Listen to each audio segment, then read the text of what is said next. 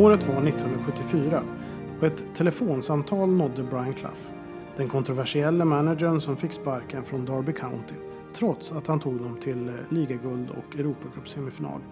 Men han lyckades med konststycket att reta upp ordföranden Sam Longson en gång för mycket och i slutet av 1973 skildes deras vägar åt. Staden Derby och klubbens spelare var dock i chock. Så även eh, Brian Clough som egentligen inte ville lämna.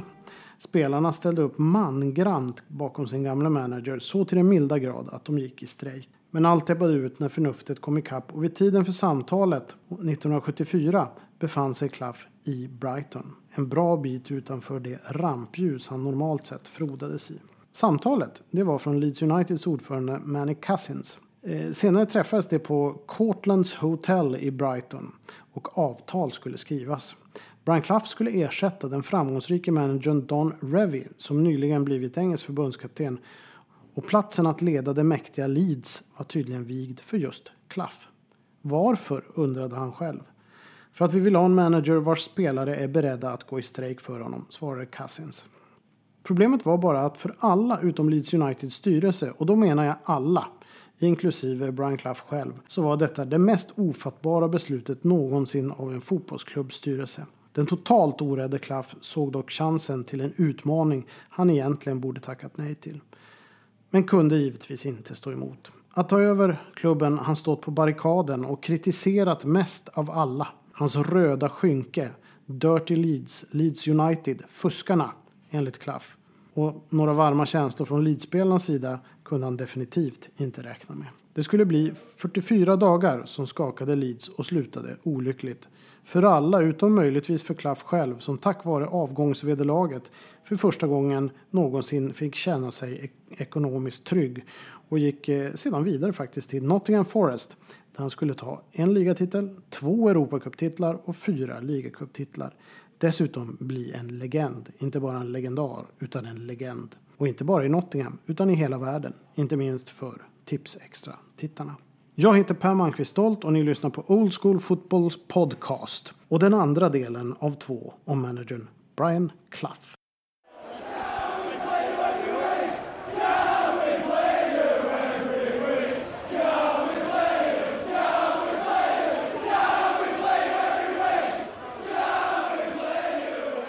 Men först ska vi gräva oss ned i historiens kraftfulla rotsystem och titta på veckans match. Och jag vet att jag pratat om denna tillställning tidigare. Såväl i tidigare poddar som i artiklar på Old School Fotboll. Men Europacupfinalen 1979 mellan Nottingham Forest och Malmö FF är en match som faktiskt bidragit starkt till min fotbollsfanatism. Och för Brian Clough en dröm han närt ända sedan skandalsemifinalen mot Juventus 1973 då Klaff, på goda grunder, ansåg att Juve var fuskare och hade mutat domaren när hans Derby förlorade. Men nu, fem år senare och med ett annat lag, var han framme vid målet. Redan i första omgången slog Nottingham ut regerande Europacupmästaren Liverpool Football Club. Då gjorde Klaff också något ovanligt när den högsta bonusen betalades ut mot just Liverpool. Vilket lagets bonusälskare och den något late Kenny Burns först undrat lite över. Men när han såg summorna nickade han med ett leende och Clough visste att om det var okej okay för Burns så var det okej okay för resten av laget. Forrest tog sig vidare och ångade sedan på med det enda bakslaget i första semifinalen mot FC Köln, vilken slutade 3-3 på City Ground. Efter matchen uttalade sig Clough i en berömd intervju och menade att det som avfärdade Forrest nog skulle bli förvånade. Kaxigt och typiskt Clough. Och givetvis tog sig Forrest till final. Finalmotståndaren Malmö FF och dess manager Bob Houghton hade lyckats skapa ett av de mest disciplinerade kollektiven i svensk fotbollshistoria. Offsidefällor, stenhårt försvarsspel över hela plan, understöd och raka bollar var en metod som både älskades och avskyddes. I Sverige gick eh, tudelningen mellan det brittiska demontränarna Roy Hodgsons och Bob Houghtons ibland något cyniska spelidé mot Lars Laban Arnessons och förbundspamparnas dröm om den offensiva fotbollen. Visserligen skulle Laban ta guld med Öster och bli förbundskapten, men det var de kaxiga engelsmännen som genomförde de stora bragderna, där allt handlade om organisation eller att anlägga offside-fällor i rätt läge. Houghton byggde laget runt benhårda spelare som Roy Andersson och Christer Kristensson. Sedan fick eh, Bosse Larsson och i viss mån Staffan Tapper ta hand om resten. Att ta ett lag som Malmö FF till en Europacupfinal med idel lokala Malmöpågar, ja förutom möjligtvis Ingemar Erlandsson som kom från Glimåkra 12 mil bort, där ingen heller var heltidsproffs utan fick gå till vanliga jobb på dagarna, är en fullkomligt makalös bragd. Större än en Åshöjden historia, för att inte tala om Roy of the Rovers. Faktum var att Nottingham hade lite samma bakgrund med skillnaden att det var proffs. En familjeklubb utan tunga traditioner, åtminstone i jämförelse med lagen från Liverpool, Manchester och London I alla fall de stora lagen från London. Men 1979 hade Brian Clough samlat ett lag med stjärnor och bara det faktum att man hade råd att köpa Englands dyraste spelare genom tiderna och var regerande ligamästare visade på att det numera var ett storlag. Dessutom ett välspelande storlag. Keep the ball on the floor var ett motto som gällde för klaff, vilket också var Malmö FFs totala motsats. Det mest förbjudna för Malmö var nog att spela en sidledspassning i den egna tredjedelen av plan. Ett skadedrabbat Malmö FF vandrade ut på Olympiastadion i München sida vid sida med de brittiska proffsen. Storspelare som Bo Larsson, Christer Kristensson och Roy Andersson saknas i truppen medan eh, Staffan Tapper fick kliva av i första halvlek. Avgörandet kom på övertid i första halvlek. Anders Puskas Ljungberg får inte kontroll på en situation på mittfältet. John Robertson får bollen på vänsterkanten och drar iväg. Avslutar med ett perfekt inlägg och Trevor Francis möter med huvudet på bortre stolpen. MFFs målvakt Janne Möller ligger i luften men kan inte förhindra att bollen hamnar i nättaket. Malmös dröm var över. Nottinghams fortsatte. Forrests lagkapten John McGovern fick höja bucklan. McGovern, som följt Clough från de tidiga dagarna i Hartlepool till Derby och via Leeds och sedan Nottingham Forest. Tiden i Leeds skulle dock bli dyster för just John McGovern.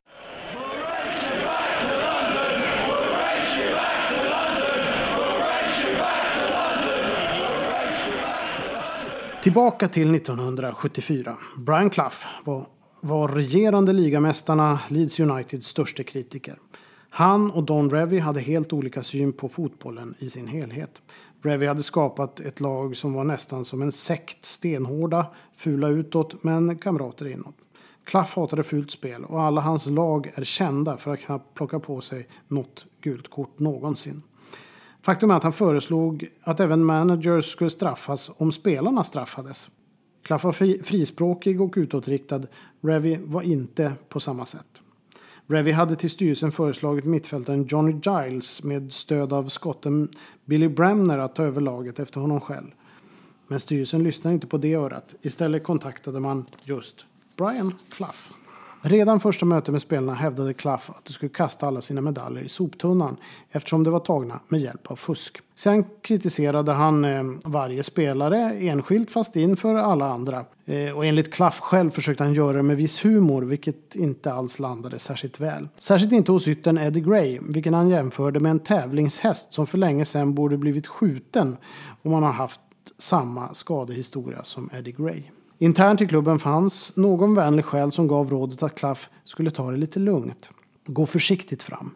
I Leeds var det ingen som gillade förändringar. Det var så Revy byggt stabiliteten. Det var så alla dessa framgångsrika stjärnor i laget ville ha det. Brian Clough har erkänt i efterhand att han kanske borde lyssnat, men det var inte hans stil. Han ville förändra, och det snabbt. Tanken var att eh, vinna bättre än vad Don Revy gjort. Ett påstående Revy var helt oförstående till när de båda konfronterade varandra i en tv-studio direkt efter att Klaff sparkats. En konfrontation som faktiskt gått till tv-historien. Stämningen var usel när det var dags för Charity Shield-mötet mot Liverpool. En match som Klaff faktiskt frågade om Revy ville ta. Då klubben var där eftersom Revy tagit hem eh, ligatiteln med laget 1974. Revy tackade nej. Och Clough ledde laget ut på Wembleys gräsmatta i en av de mest smutsiga Charity Shield-matcherna i fotbollshistorien. Clough berättade själv hur han såg Billy Bremner ge sig ut på plan för att under matchen sparka Liverpools stjärna Kevin Keegan överallt och hela tiden. Till slut brast det för Keegan och båda utvisades. Knappast ett uppförande som Brian Clough förespråkade men ingen av spelarna ville lyssna på honom. I samband med en five-a-side-träning blev Clough sparkad eller charkad bakifrån av vad han trodde var centern Alan Sniffer Clark. Som förutom en riktigt vass målskytt var känd för att smyga sig på motspelare och skava med dobbarna på ställen där det gjorde ont. Dolda leenden spred sig bland spelarna när Klaff tog sig upp på fötter igen. Brian Clough bedömde att det största problemet var mittfältstrategen och lagets ledare Johnny Giles, han som Revy föreslagit som sin efterträdare, och insåg för att ha en chans att få kontroll över omklädningsrummet så var han tvungen att sälja Giles. Han fick också ett bud från Tottenham som accepterades, utom av Giles själv som valde att stanna kvar trots att han inte ville spela för klaff. Det var rätt synd om Klaff-förvärven John McGovern och John O'Hare som inte fick en chans i helvetet att accepteras i den tajta Leeds-sekten. McGovern fick märkligt nog jättedåliga passningar från mer än fullt kapable Giles. Publiken vände sig mot honom och till slut ringde McGovens mamma hem till Claff och undrade varför han höll på att förstöra hennes sons tillvaro. Även eleganten och supersnackaren Duncan McKenzie köptes in. Men han ägnade nog mest tid åt sina tricks på och utanför banan. Bland annat hade han uppvisningar då han hoppade över en Mini Cooper. Ytterligare en spik i kistan, vilket kallades omklädningsrum, var när skotske landslagsmålvakten David Harvey konfronterade Brian Clough med frågan om han var på väg att säljas.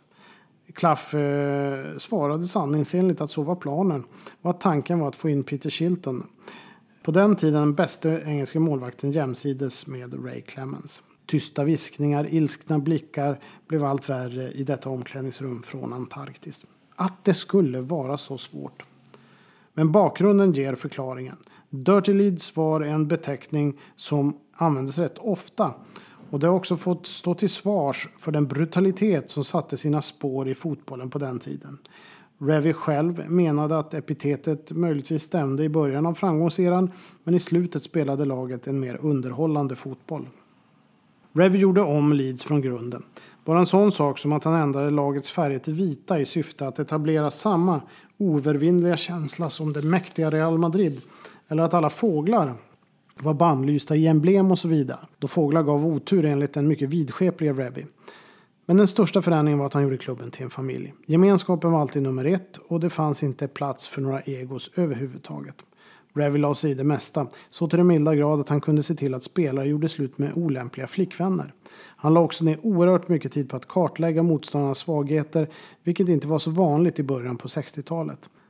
Då de stora klubbarna fokuserade väldigt mycket på det egna spelet. Det var som en sekt. Revy hade under en tioårsperiod från 1960, mitten av 60-talet fram till eh, mitten av 70-talet, alltså 1974. Byggt ett lag på en och samma generation av spelare. De ställde upp för varandra gentemot en omvärld som bara ville dem ont. Det fanns inga medel som var för fula i syfte att kollektivet Leeds United skulle ta poäng.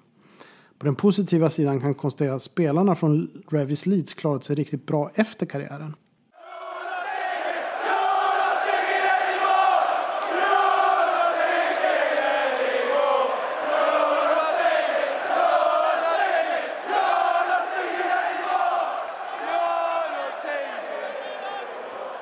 I januari 1975 anlände Brian Clough i en Mercedes, vilket han köpt tack vare sitt avgångsvederlag från Leeds, som för första gången gjort honom stad i kassan. Forrest hade endast nio segrar i gamla division 2, ett publiksnitt på 12 000 och en klubb som enligt Clough själv var på väg att ruttnas inifrån såväl som utifrån.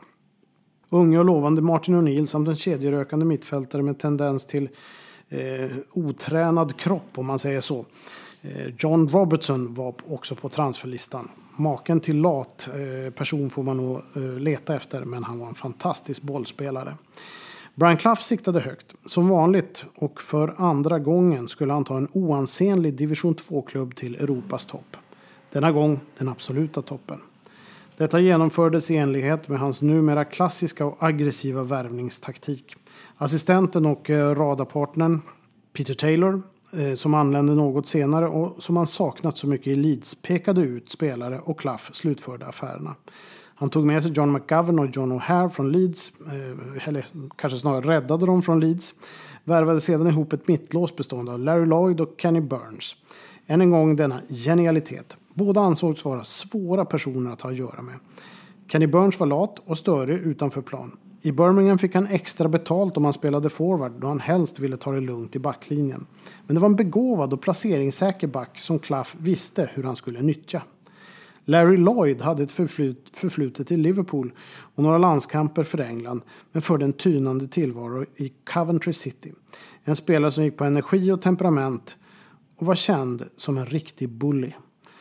Få ville ta i honom med tång, vilket ju stämde rätt dåligt med Brian Cloughs filosofi om att hans spelare skulle uppföra sig korrekt på plan. Clough visste dock precis hur laget skulle hanteras.